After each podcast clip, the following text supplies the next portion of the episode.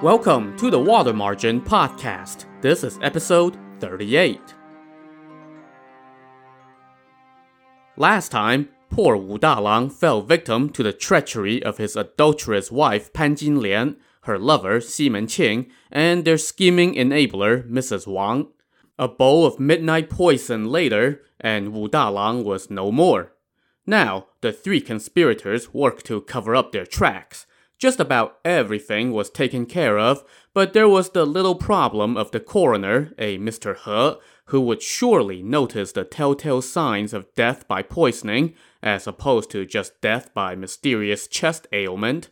Ximen Qing, though, said no problem, and invited Mr. He out for tea, or in this case, wine, during which he gave Mr. He a big piece of silver and said, when you're examining Wu Dalang's body, just make sure you do everything just right. That's all. Mr. He knew something was fishy, but he also knew that Ximen Qing had money and connections, so he replied, That's a trifle of a thing, no need for all this. I would not dare to accept your silver. If you don't accept it, then you are refusing me, Ximen Qing said, with a not so veiled threat. Since he put it that way, Mr. He did not dare to decline further and accepted the bribe, I mean, the unsolicited money to do the right thing. After a couple more cups of wine, Ximen Qing told the waiter to put it all on his tab, and the two men left the tavern. Mr. He, please don't forget, Ximen Qing said as they were parting ways. Keep it quiet, and I will reward you another day. After Ximen Qing left, Mr. He thought to himself, Well, that was strange. I was just on my way to examine Wu Dalang's body. Why did he give me all that silver? There must be something fishy here. When he arrived at Wu Dalang's home, his men were already waiting, and he asked them what the cause of death was. His family said he died of chest pains, they told him. Chest pains, eh? Mr. He pulled up the door curtain and went inside, where he was greeted by Mrs. Wang. What took you so long? she asked. I got held up by some stuff, so I got here a little late, Mr. He said. He then heard the sound of a woman weeping as Pan Jinlian emerged from the back room, dressed in plain colored garb. Madam, please calm yourself. It's such a pity that your husband has returned to heaven, Mr. He consoled her. Dabbing her rather dry eyes, Pan Jinlian said, You don't know the half of it. Who would have thought that he would die just a few days after his heart began to hurt? Woe is me! Sizing up her appearance, Mr. He thought to himself, I had heard about Wu Dalang's wife, but had not met her yet. Turns out this is the kind of wife he had. Looks like there really is something more behind that silver from Ximen Qing. Now, let's just pause for a second here and consider that Mr. He was making a judgment on Pan Jinlian's character based on what exactly? Her appearance? So, here's a pretty woman. She must be no good. Have we met our misogyny quota for the episode yet? Okay, let's keep moving. Mr. He now went to examine Wu Dalang's body, which was lying on a spare door that had been repurposed as a stretcher. As soon as he pulled back the veil covering Wu Dalang's face, Mr. He let out a cry, stumbled backward, spat out blood, and collapsed to the floor.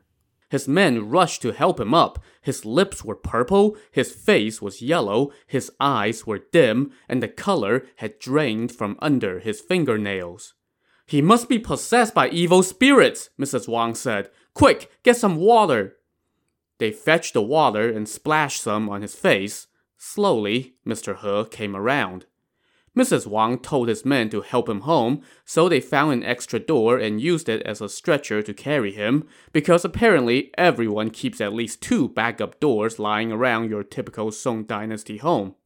When they brought Mr. He back to his house, his family moved him to his bed. His wife wept and said, He was fine heading out. How did he end up coming home like this? Who knew he would be possessed by an evil spirit? After everyone else had cleared out, she remained by his bedside, sobbing. But just then, he nudged her with his foot and whispered, Hey, don't worry, I'm fine.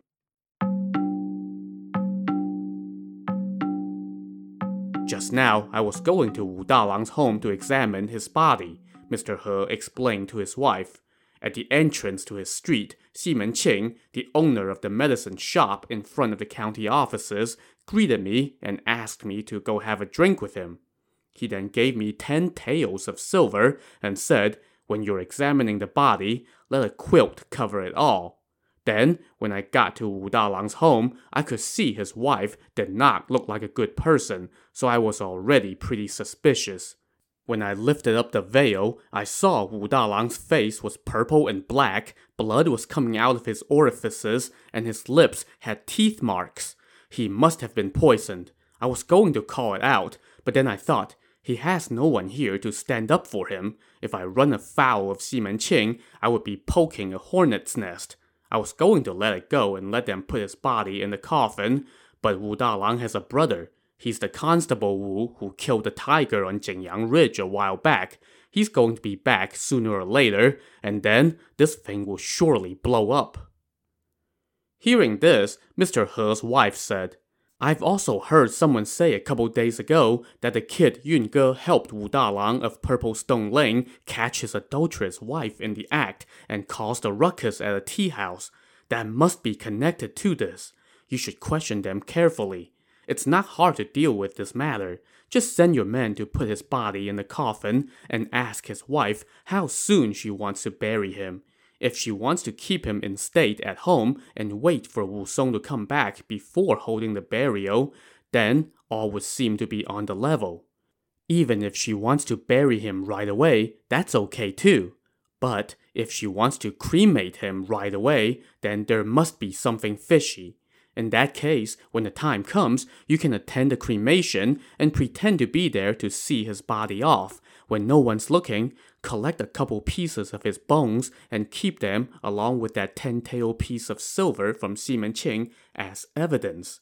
When Wu Song comes back, if he doesn't ask any questions, then you just say nothing. That way, you won't be scraping any skin off Ximen Qing's nose, and we will eat well on his money. So, once again, notice how, even in advising her husband to do the right thing, Mr. He's wife was acting more out of self interest than any sense of morality or ethics. Similarly, the kid Yun Ge tattled on the adulterers not because he thought their actions were wrong and had to be exposed, but because Mrs. Wang had beat him up and he wanted payback. Everyone in this novel is some shade of gray. Anyway, back to the story. Upon hearing his wife's advice, Mr. He said, You are such a good wife and a clever woman. He then summoned his employees and said, I've been possessed and cannot go. You guys go put the body in the coffin and ask them when they want to conduct the services and let me know right away. Whatever money they give you, divide it equally amongst yourselves. If they offer you anything for me, don't accept it. So his men went off, and they came back and told him, Wu Dalang's wife said she wants to conduct the funeral in three days, and she wants a cremation outside of town.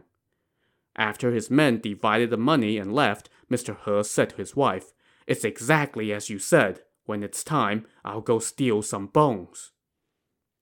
Meanwhile, Pan Jinlian and Mrs. Wang were doing everything they could to maintain their cover. Pan Jinlian stayed up all night holding vigil for her husband.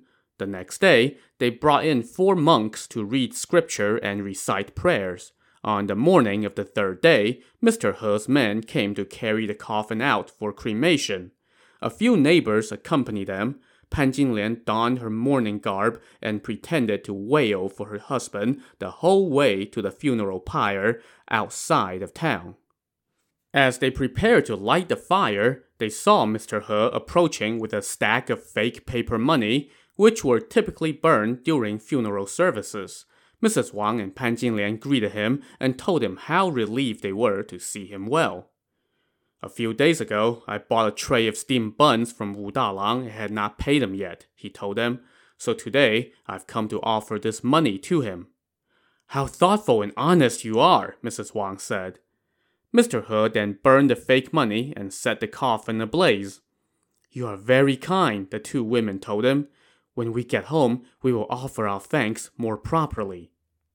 I'm just trying to be useful, he said. No need to bother with that. Why don't you go tend to the neighbors who are waiting in the rest hall, and I will take care of things here? So the two women went off, and once they were out of sight, Mr. He picked out two pieces of bones from the fire and soaked them in the pool used for dousing cremated remains. They were flaky and black, which were apparently telltale signs of poisoning. Mr. He stashed away the bones and then went to socialize with the neighbors. Once the coffin was consumed by the flames, they put out the fire and doused the remains, and then the neighbors all dispersed. As soon as he got home, Mr. He put the bones and the silver he got from Ximen Qing in a small satchel, along with a piece of paper bearing the date and the names of the people at the funeral. This he kept in his room.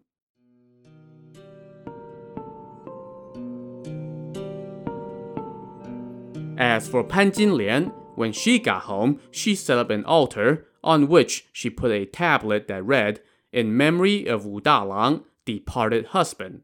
She lit a glass lamp in front of the tablet. Around the room, she hung up pennants with scripture verses, sacrificial paper money and ingots, and funereal ribbons. Now, that was downstairs. Upstairs, though, was a totally different story. Up there, Pan Jinlian and Ximen Qing got it on every single day.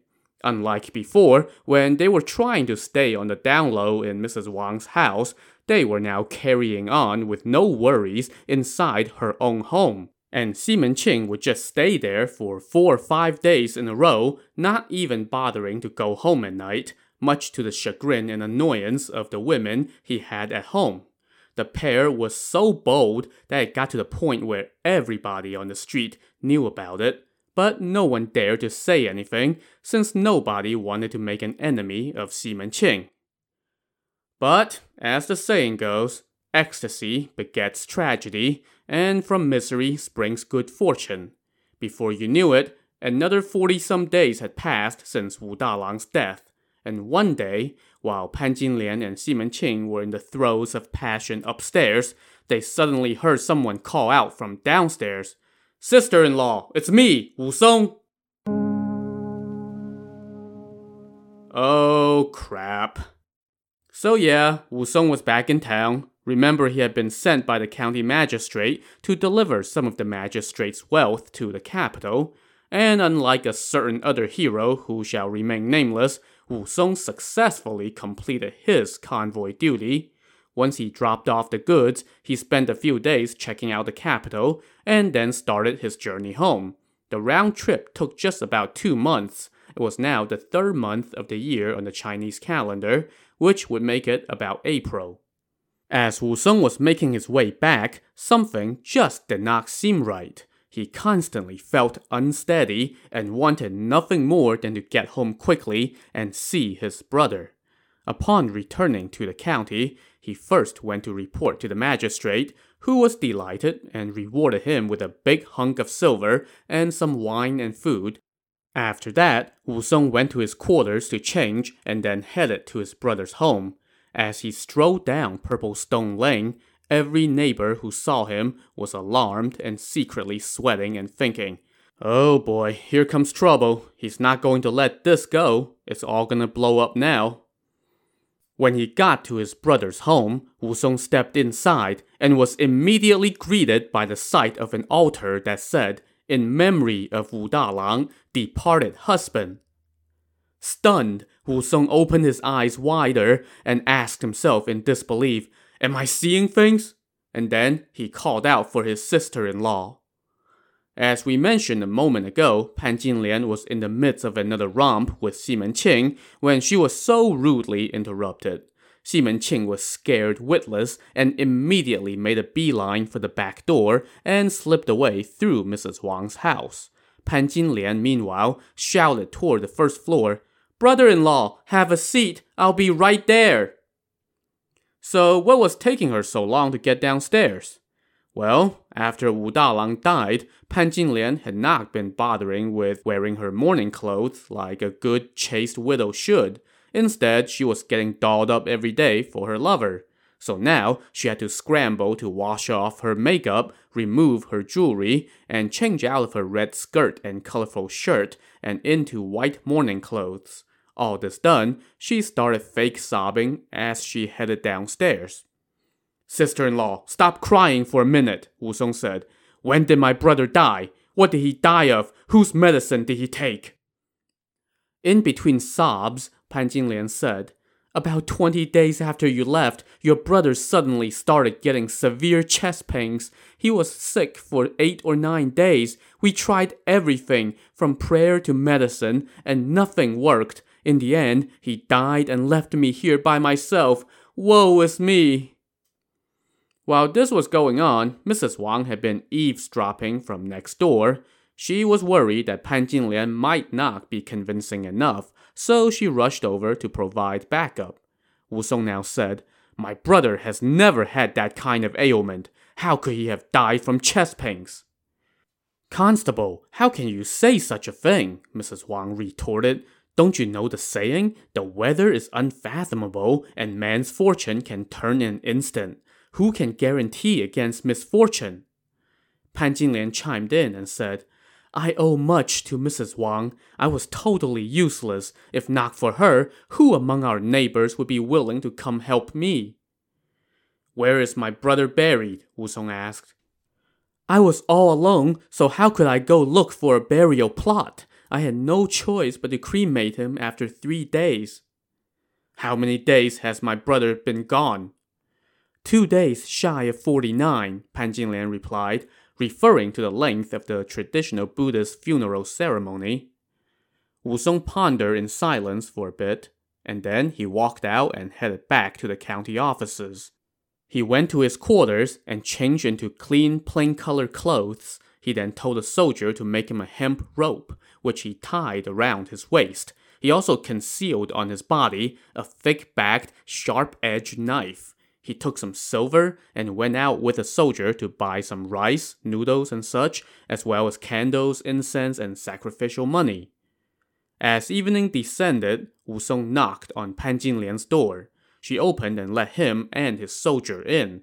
Wu Song told the soldier to go make dinner.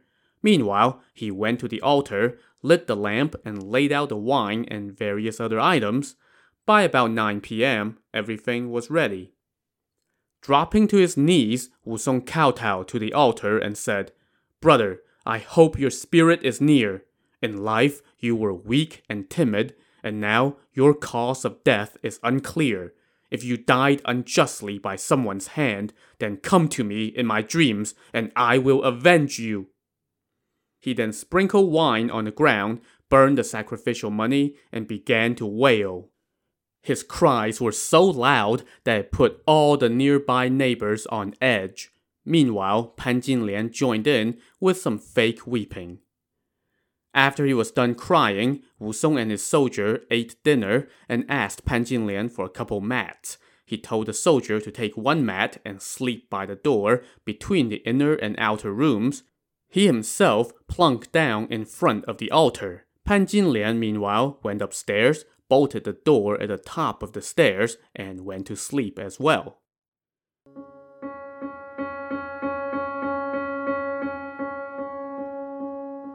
Deep into the night, Wu Song was still tossing and turning, unable to sleep. He looked over at the soldier, and that guy was out like a light. Wu Song got up, looked over at the lamp in front of the altar tablet, and saw that it was flickering in and out. Just then, he heard the watch drums signaling that it was now past midnight. Letting out a long sigh, Wu Song sat back down on his mat and said to himself, My brother was weak and timid in life. How could he be any different in death? But before he finished speaking, a blast of cold air swirled up from under the altar, chilling him to the bone. The room became dim, the lamp lost its flame, and the paper money on the walls danced wildly. Wu Song could feel his hair standing up on end from the chill. When he focused his eyes, he saw someone emerge from under the altar. This figure said to him, Brother, I died a cruel death. Wu Song couldn't see this figure clearly and was just about to get closer to ask him questions, but the cold air immediately dissipated, along with the figure. Wu Song fell back onto his mat, wondering if it was real or just a dream. He gazed over at the soldier and saw that he was still sound asleep. There must be more to my brother's death, he thought to himself. He was just about to tell me, but my living essence scattered his shade.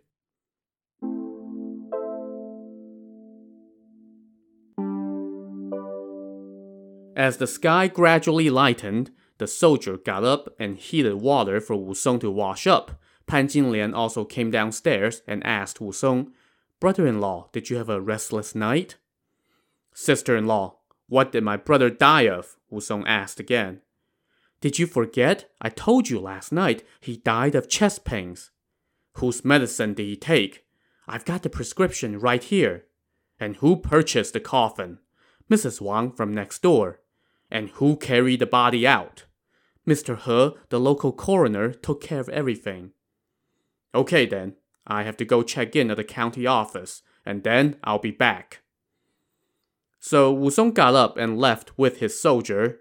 When they reached the end of the street, he asked the soldier, Do you know Mr. He, the coroner? Constable, did you forget? He was among the ones who came to congratulate you when you killed the tiger. He lives on Lion Street. Take me there. So the soldier led Wu Song to Mr. He's home. Wu Song dismissed the soldier and went inside alone, calling out, Is Mr. He at home? Mr. He had just gotten up, and when he heard Wu Song was calling, he was in such a panic that he hadn't even put on his headscarf. He quickly grabbed the satchel with the evidence, stashed it on him, and came out to greet Wu Song. Constable, when did you get back? Just yesterday. I would like to have a word with you. Please come with me. I'll be right there. Please have some tea first. No need for that. Let's go.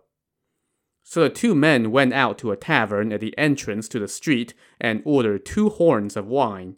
Mr. He stood up and said, I haven't welcomed you back yet. What brings you to my door? Please sit, Wu Song said. Now, Mr. He was pretty sure he knew what Wu Song was doing here, but Wu Song did not say a single word while the waiter poured wine. He just kept drinking. The silence was getting to be unbearable for Mr. He as he was soaked in nervous sweat, so he tried to strike up a conversation, but to no avail.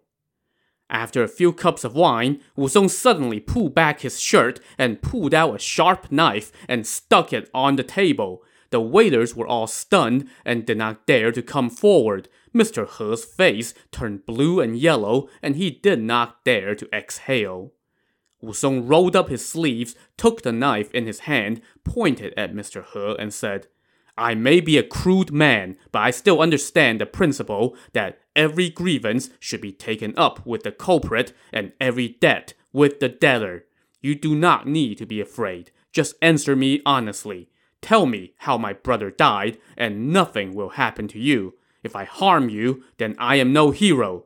But if you so much as utter half a lie, then I will riddle you with holes. Now, cut to the chase. Tell me, what did my brother's body look like? As he finished speaking, Wu Song put his hands on his knees and fixed a fiery gaze that threatened to burn a hole through Mr. He. Mr. He pulled out a satchel, put it on the table, and said, Constable, please calm down. This satchel contains key evidence. Wu Song opened it and saw a couple pieces of blackened bone and a ten-tael piece of silver. How is this key evidence? he asked. I don't know the backstory, Mr. He said, but on the 22nd day of the first month, I was at home when Mrs. Wang from the tea house came to ask me to go examine Wu Dalang's body. That day, when I got to Purple Stone Lane, I was greeted by Ximen Qing, the owner of the medicine shop across from the county offices. He stopped me and invited me to go have a bottle of wine with him in a tavern. He gave me the silver and said, When you're examining the body, let a quilt cover it all. I knew he was a knave and that he would not take no for an answer, so I drank the wine and took the silver. When I got to Wu Dalang's home and looked under his veil, I saw blood in his orifices and teeth marks on his lips. Those are telltale signs of poison. I was going to call it out, but he had no one to stand up for him, and his wife was saying that he died from chest pains. So I did not dare to raise the issue. Instead, I bit my tongue and spat out blood, pretending to be possessed by an evil spirit so that I could go home and send my men to go take care of the body. I myself have not accepted a single coin. Three days after that, I heard that they were taking his body out for cremation. So I bought some sacrificial money and pretended to go offer a sacrifice. When Wu Dalang's wife and Mrs. Wang weren't looking, I collected these bones and kept them at home. This bone is flaky and black. Those are signs of poison. This piece of paper has the date and the names of all those who attended. This is my testimony. You are welcome to check it. Who is the adulterer? Wu Song asked. I don't know, Mr. He said. I did hear some gossip that Yun Ge, the kid who sells pears, had helped Wu Dalang catch the adulterers in the act at the tea house. Everyone on that street knew about it. If you want details, you should go ask Yun Ge. Good. Since we have a witness, then let's go pay him a visit, Wu Song said. He then put away the knife, packed up the evidence, paid the bill, and headed toward Yun Ge's house with Mr. He. As they approached the house, they saw the kid returning with a willow basket. He had been out buying rice. Mr. He called out to him, Yun Ge, do you recognize this constable?